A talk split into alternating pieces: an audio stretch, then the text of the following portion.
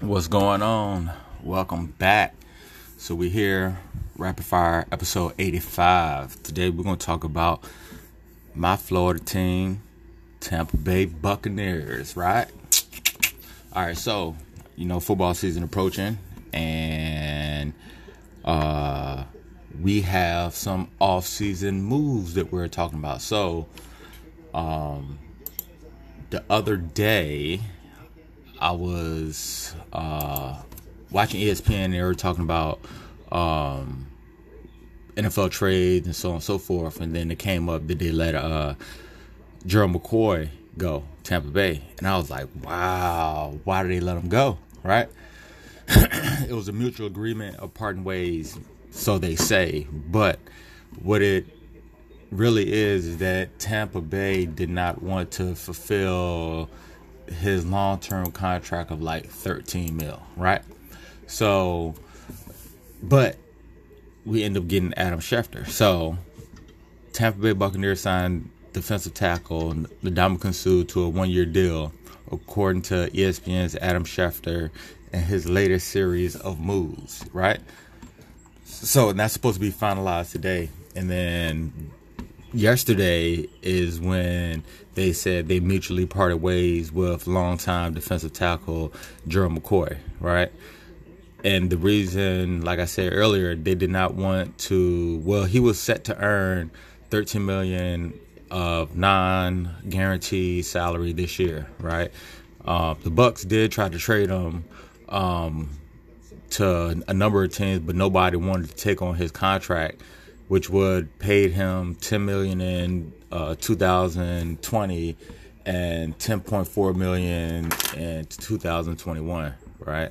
But he didn't show up for any of the Bucs off-season workouts, which was uh, basically a message that um, he didn't want to be a part of the team. And then on Monday, they basically let him go. And then they put a post on Twitter. Um, thank you, Gerald, for um, your time here or whatever in the little video, right? But another thing that's crazy is that Suh and McCoy was drafted back to back in 2010 as the number two and number three overall picks. Um, Suh, you know, he had his stints in the early in his career, been bounced around the league, but the Bucs are his fourth team after Detroit Lions, Miami Dolphins, the Rams, and basically McCoy been the D tackle for Tampa Bay since he entered the league, and he, of course, y'all know he's a bad boy. He made six consecutive Pro Bowls from 2012 to 2017, and basically, um, McCoy is interested in joining the Patriots, like everyone else. Um, and yeah, so this is the second consecutive one year deal for Suh. Y'all know last year he signed with the Rams for 14 million. And but he predicted predicted the dominance of Suh and you know his partner Aaron Donald. They both failed to materialize. Right, Donald repeated as a de- defensive player of the year, but Suh seemed to coast for much of the regular season before turning on the Jets for the stretch run which he can be viewed as a veteran savvy, preserve his energy for a Super Bowl push, and financial savvy in a contract year, or both, depending on your perspective, right? Suh's played along. Suh's play, along with his age, reputation, and price tag, um, he has to wait until mid-May for a suitor to materialize, right? You know, um, before the Rams, he was released by Miami for because he had like 60 million on his contract of a six-year, 120 million dollar deal from 2015, and then that's when Adam Gase was there. you know, Adam Gase now is, yeah, that's a whole different different subject. But we'll see how Suh um, does here with the Bucs. I know we definitely needed to replace somebody in the middle, but uh yeah, let's see. Let's see how how we how we do. If there's any other big offside. Uh oh, yeah. By the way, we do have. Uh, of course, we got rid of DeSean Jackson, but we end up signing um, Breshad Perriman, right?